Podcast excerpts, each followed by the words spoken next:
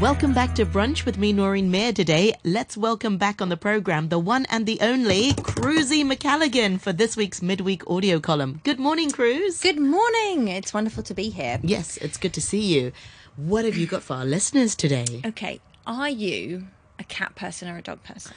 Oh, that's so hard to choose. I like both. I've- like both? Yeah, I like Okay. both. Yeah. That's a very diplomatic answer. Yeah, I had some friends come over recently, um, some Hong Kong uh, Hong Kong friends, and they were just I don't know if this maybe you know this. They were describing their child, their two year old child, as either in dog mode or cat mode. And they said when they're in dog mode, they're kind of like jumping up and down and trying to like get you to play with them. And then when they're in cat mode, they're just kind of fascinated with something quietly in the corner. And I just thought it was the funniest thing. And they had like a phrase for it in Cantonese, but I can't remember what it was. Have you Yeah. ever heard this idea before? So in, in Cantonese, you say if somebody's go dao, like, you know, just sort of doing their own thing and like doesn't need to engage with people, like go dao mao, kind of like a cat, very independent, Yeah, does its own thing. Whereas like, yeah, dogs t- tend to need your attention a bit more. Yeah. I've heard of that before. There we go. Yeah. That's a good one to know.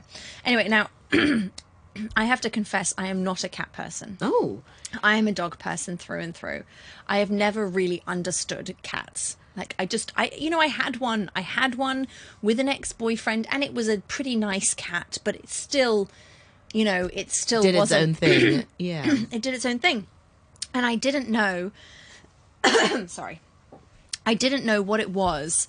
Like I don't understand like I have friends who are real cat people and they just love cats and they take photos of their cats lying on their beds and everything else and I'm like I don't get it. So I decided I would try and get it. So I today we're talking about cats. So I can try and understand and appreciate the cat. They are pretty cute. They cats. they're, they're Yeah, cool. yeah. They're pretty cool. Um Can't even bring I yourself can't to even say believe it's so cute. cute. But I'm, I'm I'm opening my mind, Noreen. Okay. Now I actually I actually um typed into Google what is the purpose of a cat. now um they, and this is what it said. It said the purpose of a cat's life can vary depending on the individual cat and its environment. Cats are known for being independent and curious animals. They often provide companionship and comfort to their human owners. In some cases, cats are also valued for their ability to control pests such as mice. Now this is interesting because again i was like but then also i have friends whose cats have disappeared for three years and then come home like nothing's happened. So i'm like explain it to me. Anyway studies have shown that just watching cat videos on the internet can boost a person's energy and create positive emotions. So apparently there are some benefits. There are some benefits to cats okay? Um i'm not gonna be you know anyway Is that the phone ringing? A cat person's calling cat into the program? Yeah. No, no, I'm opening my mind. Now, the oldest known pet cat existed 9,500 years ago. Oh wow, they were domesticated. They were. So this interesting. Um, so originally, it was thought that Egyptians um, domesticated the cat. Is it the Egyptian Sphynx cat? The one that, that- yeah. the one that looks like a hand. Yeah, yeah. like there's the no hairless fur- yeah, hairless it looks like a hand. Um, but in 2004, French archaeologists discovered a 9,500 year old cat, wasn't alive, um, in a grave in Cyprus. And this makes it the oldest known pet cat, and it predates Egyptian art about cats by over 4,000 years. Whoa. So they've been domesticated for a really, really long time. Apparently, they spend 70% of their lives sleeping. So yeah, they um, that's around thirteen to sixteen hours a day. So that makes a lot of sense. Um, there was a cat that was the mayor of an Alaskan town for twenty years. There was an orange tabby called Stubbs. Um, he had several uncontested elections, and although he didn't hold any legislative power, everyone loved him. So that's like that's an interesting thing to aim for. And if you're a politician, um, the record for the longest cat ever is 48.5 inches, which is very very long. So domestic cats are usually considered to be quite small and dainty, but um, the world's longest cat was a Maine Coon. Have you heard of these before? They are so Yeah. beautiful. Yeah. They are some very, very big cats.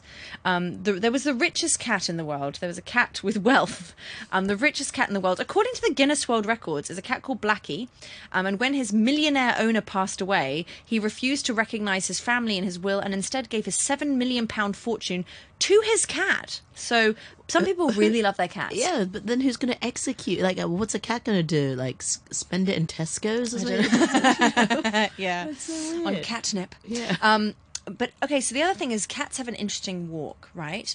They actually walk like camels and giraffes. I didn't know this. Um, they, their walking sequence is both right feet first, followed by both left feet. So they move half of their body forward at once. Oh, which they do. Like, we're, both, we're both moving our arms to try and work that out. Um, so yeah, so that's car- camels and giraffes are the only other animals that walk that way. That is very Imagine if humans walk that way. Yeah, yeah. It'd be like robotic. we couldn't do it. No, we couldn't do it. Um, now Isaac Newton invented the cat door. So he's obviously the scientist most famous for calculating gravity, but it's also believed that he invented the cat door. When he was working on his experiments at the University of Cambridge, he was constantly interrupted by his cats scratching at the door. So he called the Cambridge carpenter to, to saw two holes in the door, one for the mother cat and one for her kittens. And apparently these are still at the university today, where he carved these two holes for his cats, which is quite interesting. Amazing. Uh, ancient Egyptians would shave off their eyebrows when their cats died. That's how attached they were to them, in like this gesture of grief. Um, Herodotus wrote in 4040 BC that when a pet cat died in ancient Egyptian times, the fam- family members would shave off their eyebrows in mourning. Like that was the pet cat. Wow. That's how attached they were to them. So if you saw somebody with a shaved eyebrow, you You'd knew be like they've lost their cat. uh, now, house cats share 95.6% of their genetic makeup with tigers, which is really interesting. They also share a lot of the same behaviors like um, scent and urine marking, prey stalking, and pouncing. They just do it on a different scale, right, than a tiger. Um, apparently, a house cat can reach speeds of up to 30 miles per hour. And that's not, I'm not actually that surprised. I've definitely seen videos of like a very fast cat zipping all over the place. Um, now, cats usually have a lifespan of, I think it was like between 12 to 20 years. So, like, they've actually got pretty, like, this is like a domesticated house cat. They've got a pretty good lifespan, really, for like a pet. But the oldest cat in the world lived to 38 years and three days old. Um, and it was called Cream Puff. and it was Like born in human years, 1967. 38 38 hu- human years. Cruz, that's older than you. Yeah, it's older than me. Yeah, that's older than me. Um, so yeah, so anyway, it was very interesting. So that cat must have been doing something right. Um, they uh, they have a record for uh, a cat with the loudest purr, um, which is apparently the same volume as a shower, which was sixty-seven point eight decibels. Wow.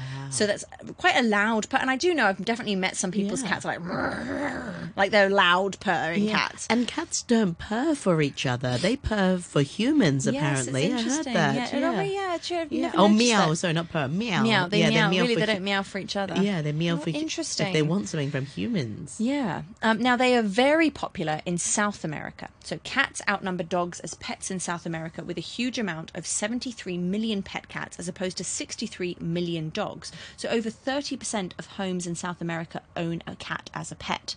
So they're really, really popular.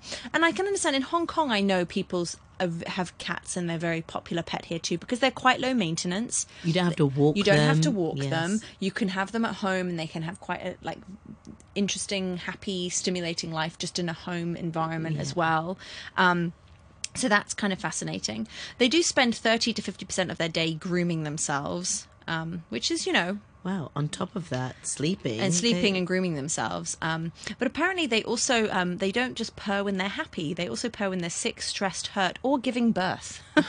so it's a bit confusing mixed messages there about how to read a cat. Um, but yeah, uh, so. Apparently, you know, like we think about like catnip, like why does it lull them into sort of a trance? It's a it's a herb that contains several chemical compounds, which a cat detects with receptors in its nose and mouth, and the compounds trigger the to- the typical odd behaviors you'd think with sort of sniffing, head shaking, all the sort of stuff. But not all cats respond to catnip. Apparently, half of the ca- um, half of the population of cats don't have any effect to it either, which is also interesting. Um, yeah, so there's like there's lots of different things about this. Now, some of the benefits of having a cat. Um, oh, there's a thing that you know they always say cats always land on their feet. Have you heard that? I have. a cat yeah. always lands on their feet. I think when I was a child, I actually believed cats had nine lives. Yeah, was I was going to say that's yeah. another saying that I've heard. Yeah. Um, but um, more often Not than not, true, they do. not Um, yeah, not true. No, they, they If- just have one life. um, cats have a fantastic sense of balance, so they're able to tell up from down and adjust their bodies accordingly. If they sense they're plummeting downwards, they can twist their flexible backbones mid-air and right themselves. So it's pretty amazing. Um, they are pretty fascinating. Um, now, T.S. Eliot thought cats were more poetic than dogs. Of course, T.S. Eliot um, wrote a collection of poems, Old Possum's Book of Practical Cats, which and Drew Lloyd Webber created the musical Cats from. Um, now, do you like that musical? Yeah, yeah, mm, uh, yeah. Do so- you? Yeah. I'm just trying to think of one of the songs from it. No, it doesn't come to my mind. Memory. Oh, yeah, no, I remember that one. I remember that one. Um, but yeah, so it's really interesting. So this is um, he thought dogs didn't lend themselves to verse quite so collectively as cats. So he thought they were more poetic in the way that he created this thing Dogs about are cats. poetic too. Yeah, I mean, I don't know. Um, but yeah, so it's I find it really um, I don't know. Maybe cats are more like um mysterious. Yeah, I think it's that. I mean, or- if you've ever had a dog run up to you when you come through the house, happy and wagging its tail, it's a great feeling. But some people have cats that do that, I suppose, and they make them feel really loved and appreciated, and they have a beautiful bond with them. So, um, I think that's pretty interesting. Um, now, you were mentioning the Sphynx cats that don't have fur coats, but their body temperature is still four degrees warmer than a typical feline. Do you know that? They're just know. hotter animals, That's so they, they can deal with it. fur. Yeah, yeah. Um, and also, apparently, um, most cats don't like getting wet because they lose control. So experts think cats hate water because it's uncomfortable to have soggy fur because it's frightening for a kitty to lose control of its buoyancy.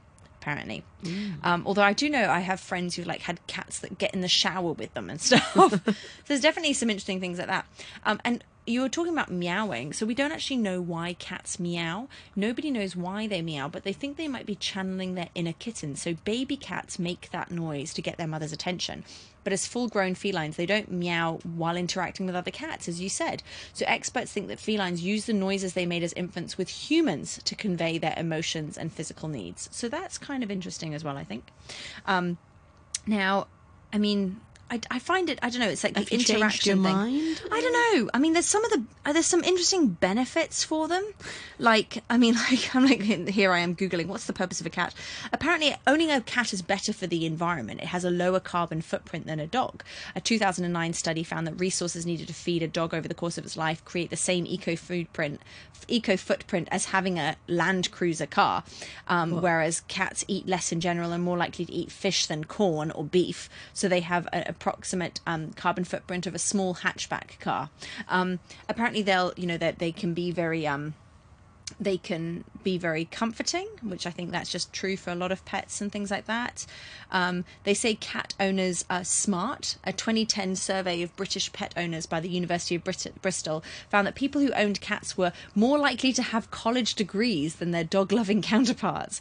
In 2014, a researcher in Wisconsin surveyed 600 college students and found that cat owners were actually more intelligent as well. Um, but it's probably not the cat that makes the owner smarter. And the researchers conducting the survey said that smarter people tend to work longer hours, and since cats require less attention than dogs, they were a better choice for the busier intellectual, basically.